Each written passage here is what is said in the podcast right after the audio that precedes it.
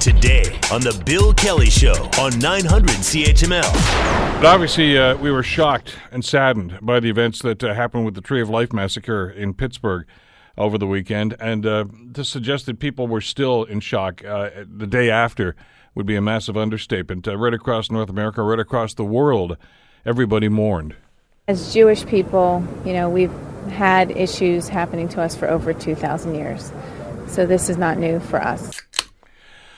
Uh, very similar sentiments uh, being expressed all over the world these days, and uh, a number of questions: how this could have happened, why this happened, uh, how it can be prevented. Uh, vigils right across uh, the world, as we mentioned, with what's gone on here. Eleven victims gunned down, of course, in uh, that terrible incident. Joining us to talk about this uh, is Bernie Farber, who is the chair of the Canadian Anti Hate Network. Uh, Bernie, thank you so much for the time. It's uh, good of you to be on with us today. Well, thank you for inviting me, Bill.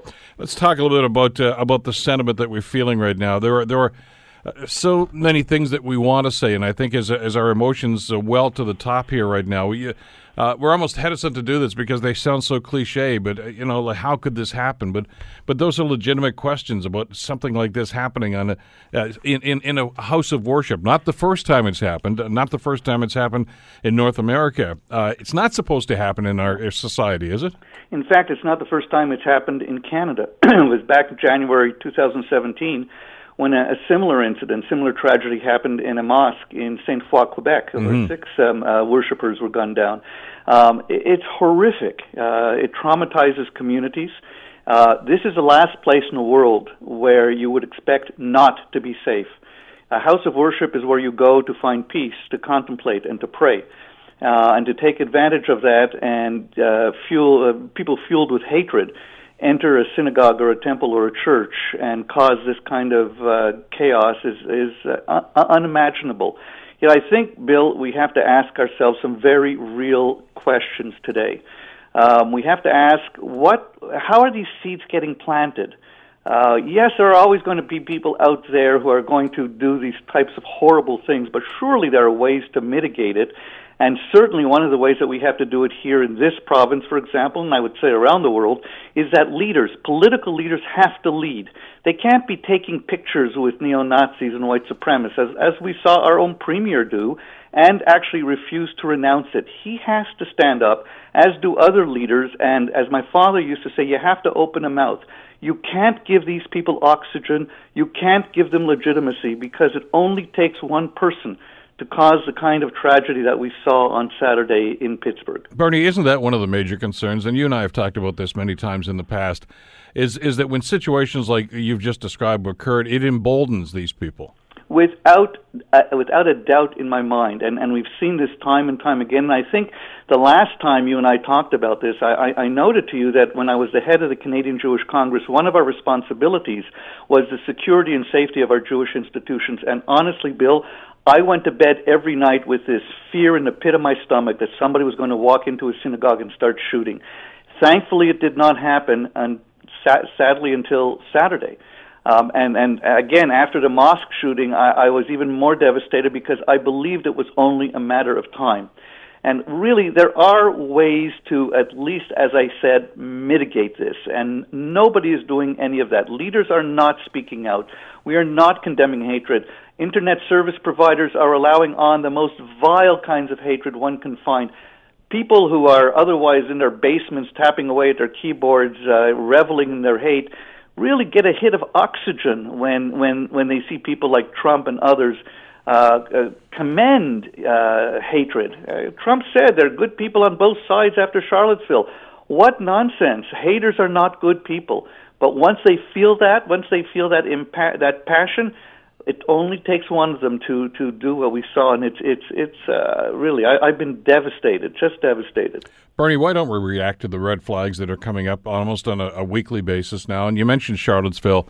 Uh, when when somebody of the ilk of David Duke endorses what the president has said, we should be revolted by that, and instead we, well, too many of us do nothing. Well, well, that, that's exactly it. I mean, um, I am I'm stunned. I almost feel, Bill, as if I've gone down the rabbit hole. Uh, I, I never would have imagined in my retirement years. I retired last year, and I'm doing some consulting on on uh, racism and anti-racism. But never did I think I would once again be, be having to give the world a message that Nazis are not good people. And uh, you know, the the moment that David Duke uh, commended in any way uh, Donald Trump, he should have stood up loudly and clearly and saying, "I don't want your commendations. I don't want anything to do with you."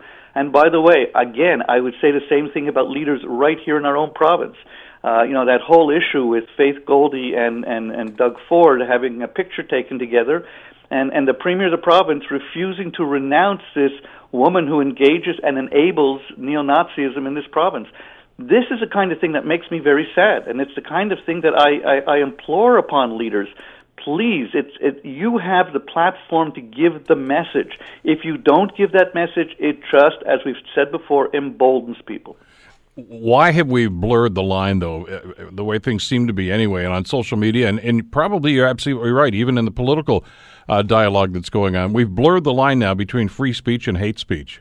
Well, yeah, it's true that we have blurred the line, and I think much of this ha- goes back even just a few years ago. We used to have a section on the Canadian Human Rights Act called Section 13 that really dealt effectively with hatred on the Internet. The Internet today is the tool of choice for hate mongers. Why? Because in the past, they used to stand out in street corners and hand out leaflets, and if 10 people took it, that was considered a good day. Now they tap a key and they could potentially reach tens of thousands of people. And so there, there has to be some corporate citizenship demonstrated by internet service providers. Twitter and Facebook are as much to blame as, as uh, you know things like uh, 4chan and Gab.com the the more mainstream uh, media, more ma- mainstream social media that allows hateful messages, um, which have to violate their community standards, but you know, many claim that they don't. They have to take a better look at what's out there because this just feeds that that hateful animal. Well, it spreads like wildfire, as you mentioned. I mean, you know, the the, the tool of the internet, this wonderful tool that we've developed here, can also be used as a, as a, a weapon uh, again, and we've seen this happen time and time again. And you referenced the uh, the murder, the massacre in Sainte-Foy, Quebec last year. Uh, that perpetrator ran right into that mosque and said, "I want to kill all Muslims." We had the same situation happen at the Tree of Life massacre. I want to kill all Jews. Uh, there is something going on out here that is that is feeding that, that frenzy and feeding that mindset. Well, we I, I think we know what it is, and and I think that there is there has been this wave of uh, of populism, which I think is misunderstood. Populism used to be a good thing, and now it's a bad thing. And the populism is centered on this kind of nationalist fervor that has been erupting here, where all of a sudden immigrants and refugees are bad people. This would not be a country had, had it not been for immigrants and refugees. All of us come from someplace else, with the exception of Canada's Indigenous people. We are built on the strength and foundation of immigrants and refugees, and yet we seem lately to be a country of immigrants that hate immigrants. It's got to stop. We've got to take stock, and uh, you know, I'm almost at a loss as to figure out how best to do this. Well, shouldn't that dialogue be happening at the at the provincial and federal level instead of? Well, I mean, it's great that you're here to talk about this today, Bernie, and we want to have that dialogue. But, uh, but this is where we look, look to leaders, isn't it? Well, it is, and I have to tell you that uh, you know maybe three or four months ago, before the last provincial election, there was uh, an entity within the provincial authorities called the Anti-Racism Directorate, and sadly, after after the uh, win by the Conservative government here in Ontario, that was disbanded the anti-racism anti-racism directorate brought uh, leaders and uh, uh, ethnic leaders and others together to discuss ways and means as to how we can get the message out there into schools, into community centers, uh, everywhere. And that has now been disbanded. Uh, it is it is as though we are walking backwards as opposed to walking forwards. And and that's what makes me so angry in the in the long run. We have the opportunity and we have the means by which to get positive messages out there but instead we look for ways to to accentuate the negative. And we have a lot of work to do bill and that's why I appreciate at least being able to speak out you know to honor my father's words he used to say you know you have to open your mouth if you want to get something done but th- there seems to be little dialogue about, for instance, anti-Semitism. And you and I talked about this some months ago, and uh, about a couple of incidents that actually had occurred here, and they seem to happen with way too much frequency. Uh, but but I mean, there was even some dialogue on social media. I'm sure you saw this, Bernie, in the news over the weekend that uh, the Jewish money was behind the the caravan of refugees that are making their way through Central America. That this was done to try to to undermine the Trump administration. I mean, th- this is this is total BS, but it's out there, and there are people that buy it. It is, and Robert Bowers, the alleged shooter at, at the Tree of Life Synagogue, is one of those that bought that message. You know, the the message of George Soros, uh, uh, you know, a, a Jewish philanthropist who has given millions and millions of dollars to wonderful causes, is all of a sudden targeted by the by the by the hate by the hate out there as a leader in bringing in immigrants and refugees uh, in, in this caravan. Uh, and there are code words that are being used and dog whistles that are being used that point at Jews. Look, the the Jewish community understands this better than many others. Robert Wistrich, a great historian, once called anti-Semitism the longest hatred, and it, it, it is it is sadly very true, and it goes in peaks and valleys. And when people say to me, you know, really anti-Semitism is a thing of the past, yeah, this past weekend has demonstrated quite clearly that, that, that, that it is not true. And the events of the last number of months with uh, an unprecedented rise in anti-Semitism right here in our own province proves that it is not true. And it is time not just for Jews to start fighting anti Semitism, it's time for all of us to be fighting anti Semitism, Islamophobia, xenophobia. We have to do this together, not wait for an incident like this and then have a vigil the next night. We have to find ways to permeate into, the, into that heart of darkness and, and turn it around somehow. Uh, and we have to work together, ethnic leaders, religious leaders. Why isn't there a press conference today from all the religious leaders across the province denouncing hatred, denouncing racism in the wake of Pittsburgh. I have been calling on this for, for since the Sainte-Foy massacre, and yet faith leaders that are the moral center of our society have remained ominously and dangerously silent. Why? Uh, your guess is as good as mine. I can't figure it out. Of, of all people, you would think that they would have the moral mountain to stand on, and, and instead they seem to hunker down in their bunkers and again, that, that speaks to the separation that seems to have occurred and the fractious uh, attitude that seemed to have. And uh, we and I talked about after the 9 11 tragedy, of course, uh, here in the Hamilton area locally. Uh, religious leaders, the mayor at the time, Bob Wade, got religious leaders of all denominations together, and we talked about that, and we forged that message about a, a crime against one is a crime against all of us. And, and I know that was a, a message that seemed to resonate with people right across North America and across the world after 9 11. We seem to have drifted away from that, though, Bernie. We have, we have drifted away with the, with the hope, to some extent, that this has gone away. It never goes away, it buries itself and if it gets watered, if the hatred gets watered, it, it sprouts once more, and we turn our backs until something terrible happens, like we like we saw on Saturday. Maybe if there's any pinprick of light, Bill, that will emanate from this terrible tragedy, it is that people will wake up and will want to walk together towards civility. That that that is the hope that that I'm reaching out to to now. There's a vigil tonight here in in Toronto at, at Mel Lastman Square, hoping that hundreds, if not thousands, will show up and stand in solidarity and say, no more. We've had enough. Let's work together. Let's stop it. Well, and and this is again where we come back down to the leadership and the elements that seem to be coming or not coming into play in, in circumstances like this, and it's it's got to be awfully frustrating. Uh, but and, and I know that uh, once again uh, the people that seem to be defending some of these uh, these right wing anti uh, and actually in neo Nazi movements in many cases to go to that extreme side of things, Bernie, uh, will characterize this as they have with some of the other tragedies that we've referenced as well. It's a mental health issue. It's not a societal problem. Well, that, they don't seem to connect. Out, that of course it is. It's trying to rationalize this. Yeah, yeah, and and by the way, virtually every hater that has participated in these kinds of terrible tragedies, yeah, maybe they have mental health issues, but all of them to, in in the last couple of years have been radicalized online. Whether it was Alexandre Bissonnette in Saint Foy whether it was Alexander uh, Minassian uh, with the truck ramming here in Toronto, what we've seen is that they got their hateful ideas online. And so, you know, all of us play a role here in terms of trying to do what we have to do and what we can do to to bring things forward.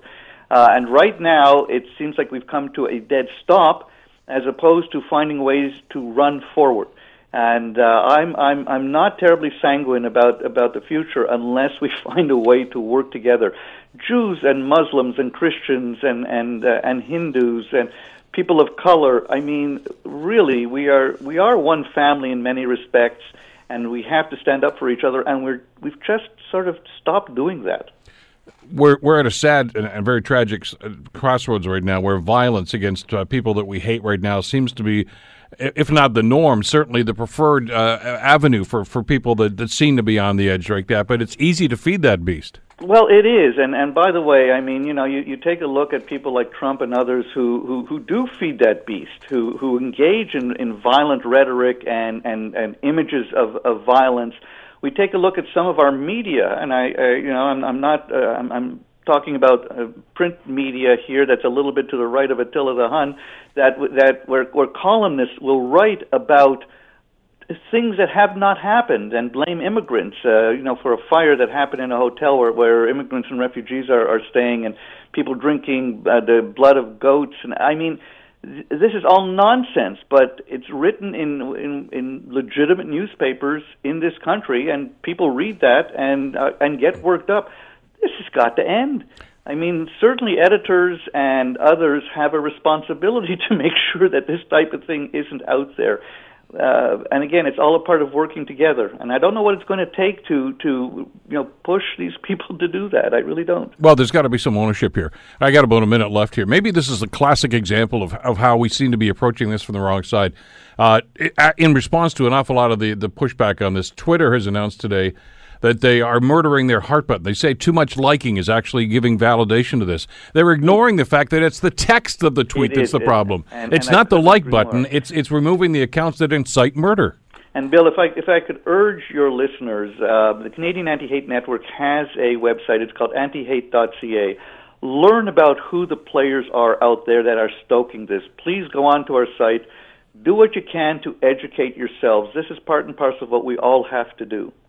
Bernie, as always, thanks so much for the time. I hope uh, the rally goes well tonight, and uh, hopefully we can get a message out about this. Appreciate your time. Thank you, Bill. Take care. Bernie uh, Farber, of course, is the chair of the Canadian Anti-Hate Network. As he said, he's supposed to be in retirement right now, but I'm, I'm glad that, that he found the time to come out and talk. We need strong, we need intelligent voices uh, to try to do something about this and stem the tide of uh, what is becoming a very troubling uh, movement, in the, not just here, but through the social media. You're listening to the Bill Kelly Show podcast on 900 CHML. From election night uh, last week, uh, where we broadcast live from City Hall with all the results, and uh, we introduced you to uh, the winners, including some new councilors. Uh, and we talked with all of them at that time about how excited they were, and it was a great night to celebrate, but uh, it's time to get down to work. Well, there's one problem with that. Uh, they're not allowed to yet. Uh, the, the province, in their wisdom, uh, moved the election date up, and that was a good thing. I mean, to, to have it in October as opposed to the chilly, dark days of November makes a lot of sense. Uh, but they didn't move the swearing in date for the new council back up, so it's still going to be in December, December the 2nd, I believe, or 3rd. Is it? Okay. So in the meantime, uh, they can't do anything because they're not officially city councilors. They are the councilor elect for their particular area. Uh, yet there's uh, nothing much the uh, incumbent counselors or the ones that are there now are going to do if they haven't got a job after December the 3rd. So uh, we're in kind of a gray area right now, kind of a no man's land or no person's land, I guess. Uh, one of those, of course, is the councillor elect for Ward Seven, Esther Pauls, who joins us here in studio. How you doing? Oh, Bill, you're I still know. on the same high you were I, on on election And you night. know what? I think I'll always be high. I just love. It. As long as I've people. known you. Yeah, that's right. I'm involved in the community. But can I take 30 seconds to thank consti- my constituents? Uh, thank you, Ward 7, for believing in me. I will serve you well. I will study the issues and I will do the best for the city of Hamilton that I love. And and that's why they voted for you and put you in. But you had an interesting circumstance happen to you. You mentioned you were in church and you actually got a text. Yes, I, I was in church and I got a text uh, from the BIA from concession Yeah. saying there was graffiti all over some of the stores. And I don't know if you know, uh, Bill, but I had an insurance company on Concession Street. My family, the Pauls family, has been on concession for 70 years plus, and they're still there, some of them. I have a nephew that has a business there. So concession is my, I know all about concession. So th- it was interesting that I got that text. But the morning. problem here is that technically you can't do anything about that because Well- you're not a member of city council yet. Yes, of course I can't do much right now, but I could answer and say I will do something when I'm sworn in. I text right back. Actually, I called her and I said, "I'm there for you. I w- we will solve the issue. That, but give me a chance." Uh, and, and therein lies part of the problem. Now, I understand that th- there has to be some lag time in a situation like this. I mean, I went through this in 1997. It was quite not quite as long as this. But uh, because you've got to get your, your staff together, I mean, you, you have to hire an office staff. And Yes. I mean, even back when I got elected, there was one administrative assistant. I had a great administrative assistant, uh, and who just did everything. But now, of course, the councilors' budgets have expanded. Uh, there are more people to represent, Mm-hmm. obviously. So you've you've got some work to do to try to get that put together. Yes, I do. And as soon as I know what the budget is, as soon as I know more information, which I will receive on November 15th, I will do my hiring and I will look what I need. But I want to say that I'm here for the people and I will do what I can do. And I will do the hiring as soon as I know what the budget is. Well, these orientation sessions that you referenced, I think it's going to be happening over two days. That's Yes. basically where you sit down with uh, Yes. Mm-hmm. this is the, the new one, counselors, that is. Uh, sit down with staff, and they basically tell you how City Hall runs. Uh, you know, these are the committees, this is what you do, et Yes. cetera, et cetera, et cetera. Yeah, it's and pretty, I'm looking pretty steep forward to learning that. curve. I'm I'm looking forward to see what committee I'm well suited for because uh, I, I want to make sure I'm in the right committee and that I could have a voice in that uh, those committees. So Yes. that that's all going to be part of this, and that's where you get numbers about you know what you can do, who you can hire, etc. like this. Exactly. Uh, have you had a chance to look around yet at, at City Hall? well, yes, I went the day after.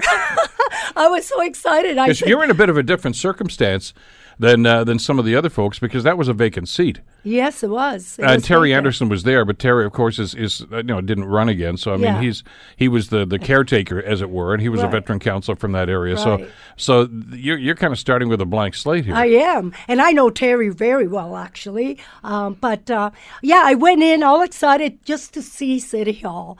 I just love going in there. I went into where my office uh, will be, and it was uh, nice, a little tour of it. And and I have lots of friends in City Hall.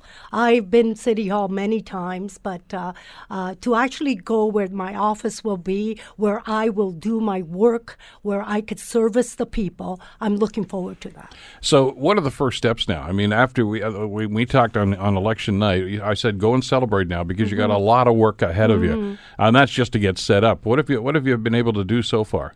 Well, uh, what have I been? I've been uh, looking at all the issues that I wrote down when I went door to door, and there were lots of issues. I went door to door. I, I'm pretty sure I did it one and a half times, you know, almost twice, knocking on door. Actually, I had somebody say, "How many times you come around?" He said, "You've been here three times." I said, "Oh, I'm so sorry." You know, I I couldn't believe that some doors I even went the third time just to see what So the what- what did you hear? I heard uh, safety on the streets. That was number one. If I, I did my pamphlet and I put my commitment to Ward 7 is crack down on drugs, theft, and violence for Hamilton. And more and more I'm hearing more about it. As you know, Bill, I have a son as a, uh, a police officer, and I have a son as a paramedic. I have a daughter-in-law as a paramedic. I have I have four sons, and they're all in, in our community here. And I want to tell you, those concerns me, and those are our concern. Also, public transit, infrastructure, the works. Some people were saying, look at my road. It's been 30 years since they've done anything. And I look at it and go, wow, uh, you know, we joked around. It was like a roller coaster. So uh, things like that. I wrote everything down, what people were saying. So I was going through my notes and go, oh, that person might call me for this, or that person might call me for that, because I already wrote them down. Here's the problem, though, that, that you and, and, and the other newcomers are going to face, and, and even the incumbents, I guess, to a certain extent, is, is you've got a list of priorities, and that's based on all the conversations you had during the campaign. And, and that's good, and, uh, and I know how sincere you are about this.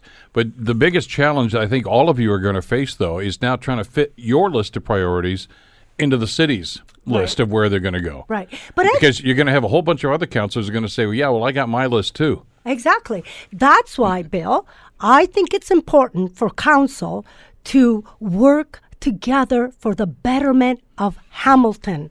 That's what it's all about. Bill, it's not just downtown. It's not just Ancaster, Stoney Creek. You know, it's not just one area. It's all of Hamilton. I will represent cons- my constituents well in that area, but then we will look at all of Hamilton because when all of Hamilton does well, we all do well. So, what are you going to do about transit? Transit. Well, uh, you're asking me to give you all the solutions now. No, no, no, I no, not all the solutions, but you know there are two big issues you have two to big worry issues. about. The transit is bus service. I knocked on one door, and you know what he said? He lived two kilometers from the mall. Uh, Lime Ridge Mall, and it took him an hour. And I said, "Are you kidding? I could walk there, you know, within ten minutes or run within few minutes." And he said, "That's how bad it is. Some buses don't come by as often. So bus scheduling, um, you know, the bus shelters. I go by some bus shelter, and they're all graffitis, and I want to improve those bus shelter. Maybe with a computer that says when the bus is going to come. There's a lot of ideas. I don't know if they'll all go through, but we need to improve that. The, I saw that in in London, England. This Yeah. Mm-hmm. was a couple of years ago, where they actually yeah, and, and with GPS and everything, you could do all this stuff. It's it's technically very easy. Well, it's, but it's, it's going to be expensive, I'm sure. Right. But it would say. You know, next bus in two and a half minutes because they, it? they've got GPS and they say this is where you are and that's and you could look. Oh yeah, there's the bus there. I think it's great because you know that way you don't have to walk out onto the road and look for it. Right. Do you know, Bill, there's a lot of people that don't have phones with them or they don't know how to use maybe the GPS or on that. But to have it in the bus shelter, I think it'd be neat. It would be something. I heard London has it. I'm not uh, 100% sure, but somebody said the London has some of the, uh, the uh, that infrastructure where the bus shelter will tell you when the bus is coming. So we need to improve that. We need to make sure somebody from Stoney Creek can get to Ancaster to go to work and not take two hours. I had somebody from Stoney Creek says it took her two hours to go to work in Ancaster. So those are the problems we're going to solve, and those are the things we're going to bring to council, and we all try to solve it. What are you going to do about LRT? Oh, LRT, that is such Well, a it's, it's uh, and again, I know that Fred Eisenberger, the mayor, uh, is is suggesting. Look Yeah. at you know this was a referendum on LRT. Yeah. We're going to move ahead on this. Right, right. Uh, Yeah. You uh, you had well, you've expressed some res- reservations I, about it. of course I have. I've been to Notre But when you see an overwhelming vote like this that the mayor suggests is Well- a referendum and, and a mandate for him to carry Well, through, did where, you think, where does that put you? Well, I thought we didn't talk about just one issue. I thought the uh, Fred, who's a very, very close friend of mine, actually on my brochure, I have his picture on it. I just want to say, uh, he said it wasn't a referendum. He really didn't. It was Well, more he said he said that after. after. So I respect him, and I will always respect our mayor. I will always respect my fellow per, uh, counselor. Always. I will not change in that. But I want to tell you, the day of the election, the day of the election, Bill, I had hundreds of calls. You know what the calls were? Yes or no, LRT. They and I said, "How can I say yes or no?" I will say no because most of them don't want it, and I know their concern. I wrote them down. Their concern of congestion, of closing maybe uh, King Street too narrow, too old-fashioned, then Main Street doing two-way. They are confused. I'm confused. I read about it. So I think we have to do a better job of saying what the facts are. I know it will bring business, but I'm wondering even without the LRT, business will come because we have a unique city. We have such a unique city. We know where it's situated, near Toronto, near Niagara Falls. We have a two tier city that really should work as one. We have a lovely city here and we could bring business in. I know. Now, with the LRT, I will look at it again. I'm not close minded. Matter of fact, a politician that never changes his mind is not called uh, flip flop when they change their mind. I want to make clear. If by some reason I find that the LRT is very, very good for us, if I find that, I'm not going to be a politician. But Esther, you're no. never going to get unanimous consent. You're never going to get everybody in Ward 7 say, yes, Ex- we're all for it or all against it. Exactly. At some point, you're the elected representative. Yes. You're going to have to listen to those that are for it and those that are against it because you have to make, you only get one vote. Yes, You're going to have to make up your right, own mind. And I will make my vote. And I will let my constituent know what I've, I've done and what I've learned. I want to tell you, Bill, I am for the city. City councilor, the mayor, we have to do this because we love Hamilton, because Hamilton is on the map. Everybody knows about Hamilton. I have promoted Hamilton for 20 years through the Hamilton Marathon. I have done that. for 20 years. Hamilton, the best place to raise a child. Hamilton, the best place to live. Hamilton, we are we are on the map. We are, uh, but but uh, you know what that And map is going to look like, and how the city is going to Yep. evolve over the next twenty years. Uh, you've got some important decisions. You brought something up. I got just a couple of minutes left here before we have to do a break. Uh, and you mentioned the road to hope. Uh, you've been pretty busy with an election campaign. Yes, uh, you know you've been knocking on doors, as you mentioned, uh, for for months now, uh, both in the provincial campaign and then on the municipal Mm-hmm. campaign. But the road to hope, you've still had to organize that. I, I guess in your spare time, if you In ever have any spare yeah. time. But that's coming up now. It's coming up this weekend. Yeah. And uh, promote Hamilton. We're going to get at least 6,000 plus about six more thousand watching it. Everybody knows. Now this is, this by the way, I, I mean we always talk about the around the bay race Yeah. and you know the great tradition, but this is a full marathon. full marathon and it's a going down the qualifying it's a qualifying race for other marathons, for, including the Boston Marathon. Exactly. That's what people come from. We have people from all over coming. I'm serious. And they go down the red hill. You know what they say? I didn't know Hamilton was so beautiful. I didn't know Hamilton had such jewels, you know, water, all that. So I, Bill, I've been promoting Hamilton. I will make right decisions. I will look at the decision. I will do my best for my constituents, but I will do well for the city. I know, and and this this marathon is going to be part of this. So give me Yeah. just a couple of seconds here about what's going to be happening Saturday and Sunday. Yes. So Friday is the expo where people come and get their uh, uh, brochure, uh, their bibs, and all that. And then Saturday, the the one k, five k, ten k. We have twenty five charities involved in this. Twenty five charities in Hamilton involved in this. And then Sunday is the big marathon. We close the Red Hill. We're going to run down the Red Hill. We're going to have festivities. We're going to have a great time. Hamilton, we're on the map. How many years you been doing this now? This is almost 20 years. Is that right? But uh, it used to be at Westdale High School Yeah. because the Red Hill wasn't open and the link wasn't. Uh, we did the first one uh, opening the link and co- going down the Red Hill. So, yeah. So it's been going on for a long time. It's incredible the way this has grown. The, It number, has. the number of participants. Yeah. You know why it's growing? Because we promote Hamilton. We're not promoting just the Hamilton Marathon. We're promoting charities in Hamilton that need help. You know where my heart is, Bill. You know where I come from. I love helping people. We help 25 charities raise their money. They keep all their money. You know, I don't take a penny of their uh, uh, money fund. They take it all and they could promote Hamilton. And that's what I'm all about. I'm about Hamilton being uh, progressive. I love people moving around. If we're talking about the LG, it's kind of nice to see that, but we want to make sure it's the right thing. And I will do, I will study it and I will do the re- decision. You're going to have to come up with a decision yes, pretty I will. quickly on this. I will.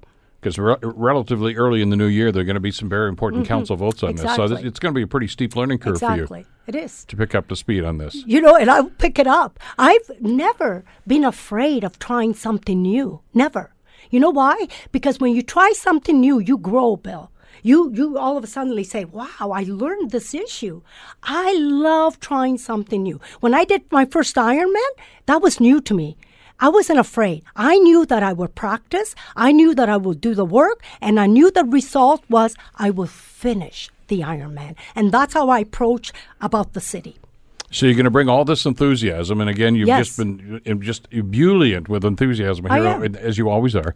Uh, but it's you're going to get frustrations as a city councilor because not everything is going to happen as quickly as you want. Not everything's going to happen the way that you want. You know, Bill, you're right. But you know what? I surround myself with good people.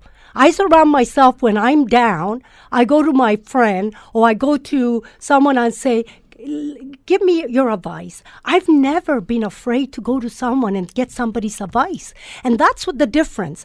I'm the type of person that says, I could be wrong at times. Bill, I'm not saying I'm perfect. I'm not saying that I know all the answer. But when I get down, when I don't know the answer, I'm going to get counsel. I'm going to get counsel with people that might know more than I myself. And that's what good people do. I think that's what we should do. We don't know it all. I don't know it all. I don't have all the answer. But one thing I know is that I want the city of Hamilton to do well. One thing I know is I want my children, my grandchildren, to grow up in Hamilton. But, what, but in how's that vision? I, you got about a minute left here. Uh, you know, that you mentioned LRT, and that's going to be part of that future. Right, And uh, how you support that or not is a decision that you Yeah. say that you still want to make. Uh, one of the first votes you're going to have to make as a city councilor after you get sworn in Right. is is Hamilton's position when it comes to, to the legalization of cannabis. Do you want to have shops here? I mean, not a, the, the municipalities have the right to either say yes or no to that. Right. Uh, I, I know what I want. What do you I don't want those shops. And the reason is, I know they're, I mean, I don't want them where they're going to be located, first of all. I want to make sure they're never near a school. well, you can do that though. That's what zoning's Yes, all about. It's zoning. I want to make sure. But I also want to make sure that if we have an opportunity to stall it, it's a one time thing. Let's stall it till we know what's going on. But you can't. You either have to say yes or no. The province has Well, given you a deadline. Okay, I will say at this point, no. I'm concerned about my grandchildren. I am. I have eight grandchildren. I am concerned about them. I, Bill, you know I've never smoked. Everybody has the right to take. It's legal, Bill. It is legal, and I'm not against that. It wasn't my decision. It wasn't my decision to legalize, so it's legal. So they could go ahead. But if I have an opportunity to say no to cannabis, 80, I found out there were 88 uh, legal, not legal, opening now. Why I know, are but they those, open? yeah, but that's that's different now because it's legal. The no, con- no, the but should they be open now? No, of course not. But course they not. are. I know, I know, and we already we've discussed that on the Okay, that's program. fine. But the council's going to have to make a decision. And so your answer is going to be no. Of Listen, we course. got a lot of other issues we can talk Yes. about too, but we got lots of time to do that between now Yes, and, and. December second. Thanks for coming in, and don't forget the Road to Hope. And if they want to get details, where can they go? You got a web Road to Hope, uh, road to hamilton HamiltonMarathon.ca. All right, uh, Esther. Thank as you. always, thanks so much for coming Bill, in today. it's always a pleasure being here. Thank you. You're listening to the Bill Kelly Show podcast on 900 CHML. Well, we are uh, less than a year away from the next federal election, and uh, both uh, Andrew Scheer and uh, Justin Trudeau say this could be one of the uh, dirtiest and uh, roughest and, uh, well, most vile elections. Well, that really sets the tone, doesn't it? After both of them said they were going to take the high road. Uh, and it looks like the Conservative Party appears to be gearing up for a fight with news outlets as part of the 19, uh, 2019 electoral strategy. Uh, Andrew Scheer had an op-ed piece published in the Toronto Sun a little while ago uh, that basically says that uh, the media is the problem here, and the media doesn't give him enough treatment, enough fair treatment, and that they tend to favor the liberals. I mean, we've heard this song before. And as I mentioned in my editorial earlier this morning, it's it's not unusual for politicians to complain about media coverage. I mean, every politician I've ever known says what just wants the media to say nice things about them and bad things about their opponents. I mean, that's that's get that, but. Uh, to always, you know, start to throw the media on the bus is how it's very much like it's tearing right out of the Donald Trump playbook. And, and by the way, uh, I can see where Scheer's getting this from because I mean, his, his old boss Stephen Harper uh, was famous for this. But is the uh, this whole idea about anybody who dares, who has the temerity to actually, you know, say something contrary to their political party or their ideas, is all of a sudden an enemy of the people. I mean, I, I'm getting tired of hearing this narrative. I really am. Uh, certainly, it's it's gone to insane proportions south of the border, and it bothers me, and it should bother all of us that it's being perpetrated on this side of the border. I want to bring Richard Brennan into the conversation. Richard, of course, is a retired journalist now, but he spent many years covering Queen's Park and Parliament Hill, and uh, always a, a welcome guest here on the program. Richard, great you could join us today. Thanks so much for the time. Hi, Bill. You're an enemy of the people. Yeah, well, again. And now you've been called a lot of things in your time. yeah, I've never heard them complain about the media before. This is new to you, isn't it? Oh, Uh, we, we, he said sarcastically. Yeah, it's it's just uh, well, I for Scheer I think it's frustration uh, on many levels. I mean, give the government always gets more ink than the opposition. That's just the way it is. Uh, the you know the reporters will go to the opposition to you know get their say on whatever particular bill is brought in or something. That but that but the the government is bound to get more coverage. Just the way you know. The Well, because they're the ones that works. introduce legislation. They're the ones that develop Yeah, policy. I mean, they're, they're they're the ones that the hands on the lever of power. But I think his frustration is that Scheer is pretty convinced. I think in his head that he hasn't got much of a chance this election, and with you know not having a chance means that it could be goodbye, Mr. Scheer. And he's also looking, you know, at Maxime Bernier nipping at his heels. Maxime Bernier might not, you know, get that much support, but it'll be enough to drive a wedge into the Conservative Party.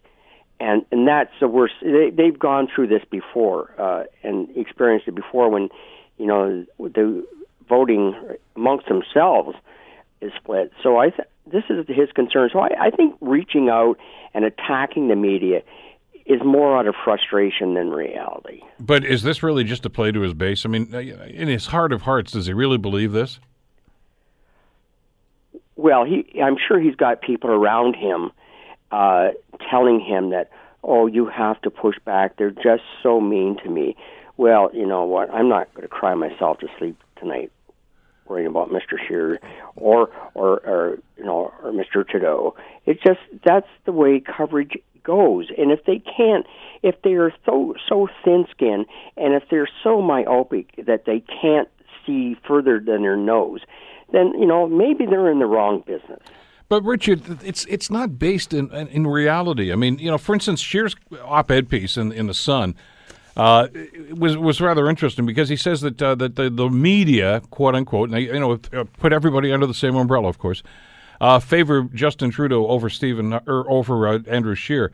Uh, were they favoring him when they started to tear uh, Trudeau apart about his vacation with the Aga Khan or his trip to India or his uh, handling of the accusations of sexual misconduct or or, or the, the you know the business uh, tax uh, uh, revamp that was supposed to happen? I mean, the media tore Trudeau and the government apart about that. Where where where all of a sudden is the favoritism? I don't see that. Well, yeah, and his handling, mishandling, uh, Trudeau's mishandling of the pipeline. Oh, good. We got there's a long list of stuff, and the media's been all over him just, for. You know, it's you know, it's just simply you know, I, I again, I go back to they're frustrated, and they they want to lash out at somebody, and why not the media? You know, they're they're you know an easy uh, whipping boy for lack of a better expression, and you know we saw we saw what happened with Harper. Harper was you know was big on slamming the media, excoriating the media every chance he could get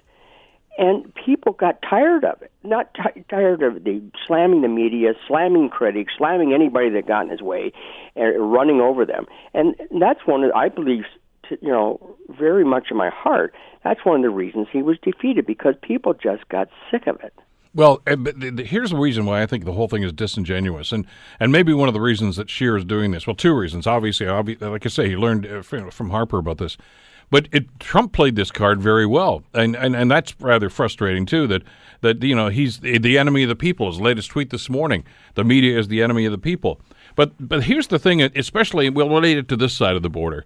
Uh, there's plenty of opportunity. Uh, I mean, while Harper was vilifying the news media, he was happily going and talking to Sun Media or to the National Post or going on to Fox News down in the States. He didn't have a problem with the media. It's media that disagree with him yep. that have the temerity to say, I think you're wrong on this. That those are the ones that he vilifies, but he calls it the media. But there's a very strong contingent. I mean, even the op-ed piece that Scheer put together, he did it in the Toronto Sun. Of course he did. Which traditionally, of course, is a, is a, a, a newspaper that, that always vilifies anything liberal and always gives safe haven to anybody conservative, and that's fine. That's that's their attitude. That and and you know that going in, you get that. Uh, the National Post just celebrated its 20th anniversary. Uh, it's it's a right of center newspaper. We have that media. This BS you hear that the the the media favors liberals. There's oh, the, the left wing media. I mean, it's it's total it's, crap. It's, it's nonsense, and it's always been nonsense. But it's it's something you know. Don't look at you know. Don't look at my problems with leadership. Look over there. Look over at the media. They're they're the real problem. You know, and this enemy, the state, and, and nonsense. It it has been going on though, Bill, forever. And this right now, following on the heels of the the tact that Trump is taking, it's not even it's not even original. I mean, Trump Trump's been doing this, you know, and now they're going to follow in his footsteps. At least be novel in your approach or original in your approach. No, they've got to copy what they think is working down in the United States and try and make it work here. Well, Canada is not the United States. And I don't think, quite frankly, it will have much take up. There's there's another issue I want to get your opinion on here, Richard. And I, and I was just talking with a listener about this on email just a little while ago. Is is people are dismissive of that and saying that you know they, you know he's right about this because there's a bias. Uh, people are conflating two elements about this. There are reporters and there are journalists and commentators uh, in the media. And maybe maybe that wasn't the case years ago, but I, I, I tried to think back even 30, 40 years ago. There were always columnists uh, that wrote about things. They weren't necessarily reporting, they were commenting on the news or commenting about what governments were doing. Uh, and of course, those are going to be opinionated. Of course, they are, because that's what those people get paid to do. And there's a plethora of them on both sides of the political spectrum. Well, it's gotten to the point, quite frankly, with with you know, and and I'm speaking on both some, both sides, that some of the columnists have just lost perspective. I mean, there's great columnists and there's columnists that think they have to kiss the derriere of whatever government's in power, and I just don't understand that. I, you know, particularly if they favor a certain party. But for the most part, I'll tell you, I would, I would tell you, from my experience, that reporters go out every day and do their best to get both sides. Do they always? No, nobody's perfect. But I'll tell you, I would say on the whole, that reporters walk a very fine line between whatever, if you're covering politics, whatever uh, government's in power, who's opposition, etc. They do their best, and it, they may not write favorable things about you, be it the opposition or government. Well, that's just the way it is. And again, if if you can't you can't accept that. You can't if you if you don't know how the democracy works, well, then maybe you should look for another job.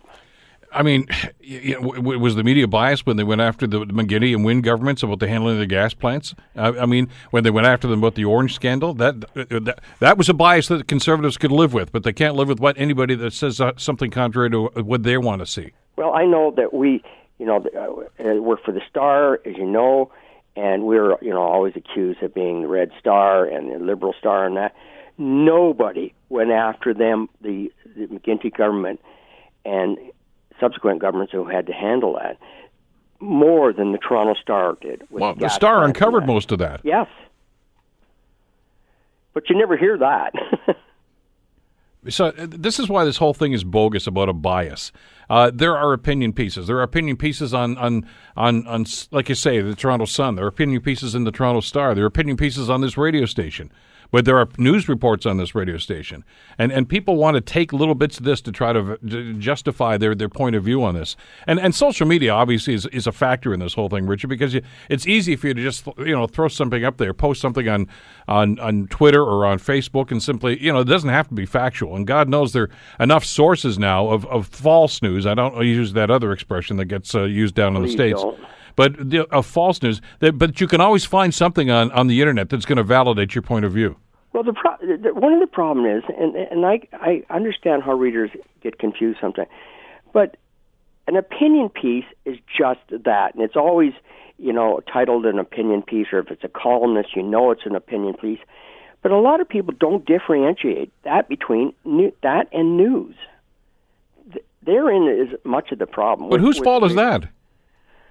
Well, I I don't know what more you know what more you can put on a story and say it's an opinion piece or somebody's column to illustrate that the fact that it's it, what you're going to read from henceforth is an opinion. But, I don't know. But but but you know the, the the consumer of that news, of that information, or of that opinion piece, uh, has to do their own homework and understand that. And and at the same time, uh, you know, i will go back to a statistic that I saw a little while ago. This is, true right across North America. I, I think it was 78 percent of the people that were polled read only things in the media or on social media that that validate their opinions. In other words, they don't want to expand their horizons. They don't want to hear contrary points of view. They just want to hear stuff and, and see stuff and read stuff that's going to say, "Yeah, you're right. Those guys are evil, and your your team is right." Yeah, they they live in an echo chamber. I mean, that's exactly what what the situation. Is. And that goes on both sides of the spectrum. Oh, no, absolutely, no. Quite frankly, absolutely, yes. But getting back to you know what Scheer's doing, I, I think it's if he takes that approach, I think it's just silly, downright silly. It's it's not going to, you know, people. Do they mistrust the media?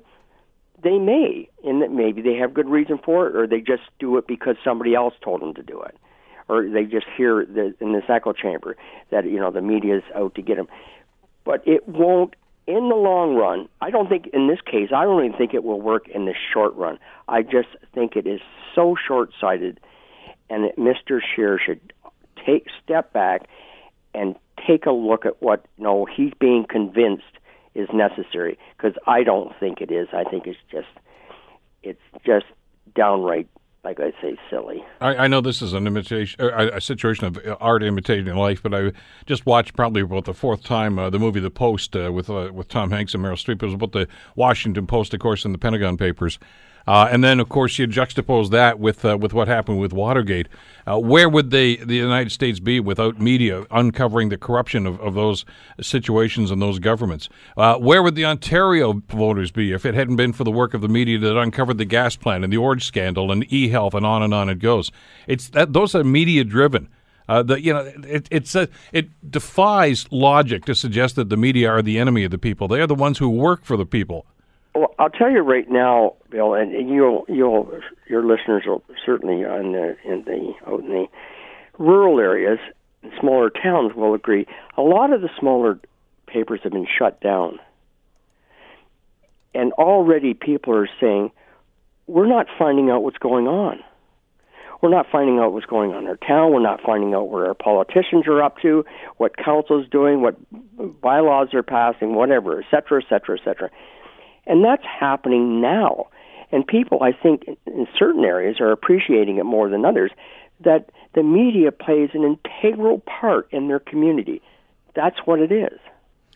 There are politicians who would love to suppress the media, who would love to vilify the media and discredit the media so that people don't trust them. But do they not understand, Richard, that that's step one in trying to control the message? So that we will do this. You will only believe what we say because anything the media says about our message is going to be evil and untrue. I mean, that's that's Orwellian, but there are people that want to follow along like lemmings and fo- and believe that. Well, when that happens, everybody will be a mushroom, and you know the rest of the line. Uh, it's just you have it, media is not perfect. I'm not suggesting that for one minute. Did I make mistakes in my 43 years? Absolutely. But you know, for the most part, I didn't. And for the most part, I did my level best. And if you ask anybody that I covered in politics, I had six or five five premiers show up at my uh, retirement party of all stripes. And I treated them all the same. Some would say badly, but you know, cruel but fair. That's what reporters do. They're not always going to write something that you like, but you know, they're always when I always did a story when I was always asking a question to somebody. I'm from Brantford in Brant County, as you know, and I would always think, I wonder what the folks back in Brant County would ask if they were standing here. And every reporter is always thinking about what would people be thinking, what matters to them at the end of the day when is something I write. And if that question makes the politician uncomfortable, well, that's too bad. That's that's the game. Oh, that's it. That's it. That's the bottom line of this. The whole thing. You, if you're going to go into politics, you're going to get you're, uh, the opposition. You're going to get critics, and you're going to get media covering you. It's it's not going to be fantasy land. This is way the way it is. You'll have good days, and you'll have bad days. Hopefully, more good days than bad. Well, and you know, if we're going to be skeptical, I mean, be skeptical of elected officials right now. They just, you know, they have their four or five talking points on every issue, and they don't stray, don't stray from those. Uh, and they don't want anybody who's going to knock them off their game because they just want to stick to those points because that's what makes them look good and that's the message they want to get out. It's the media's job to peel back those layers and saying what's really going on here and is this really a, a good policy or a good idea. And obviously, politicians are going to resent that, and now we're seeing how they're pushing back on it just recently, right, your, in, in Hamilton itself, Mr. Sgro was running for uh, in the mayoral race. He wanted the Spectator to take down an opinion piece that somebody had written, and I forget who it was now, that was critical of him, mm-hmm. because he said it was it, it was paid for advertising. What? That's again, here's a guy that's running for mayor and doesn't know the difference between you know paid advertising and an opinion piece. Well, the fact of the matter is, as you did through your career, it's it's a matter of, of no matter who is in power, of questioning, always questioning, and because in the absence of that, uh, I hate to think what our society would evolve to. We've seen other countries where that's happened, and it's not a pretty picture. I don't even want to think about it, Bill. Richard, as always, thanks so much for the time today. Thank you. Bye-bye. Richard Brennan, of course, who uh, covered Queen's Park and uh, Parliament Hill for many, many years. The Bill Kelly Show, weekdays from 9 to noon on 900 CHML.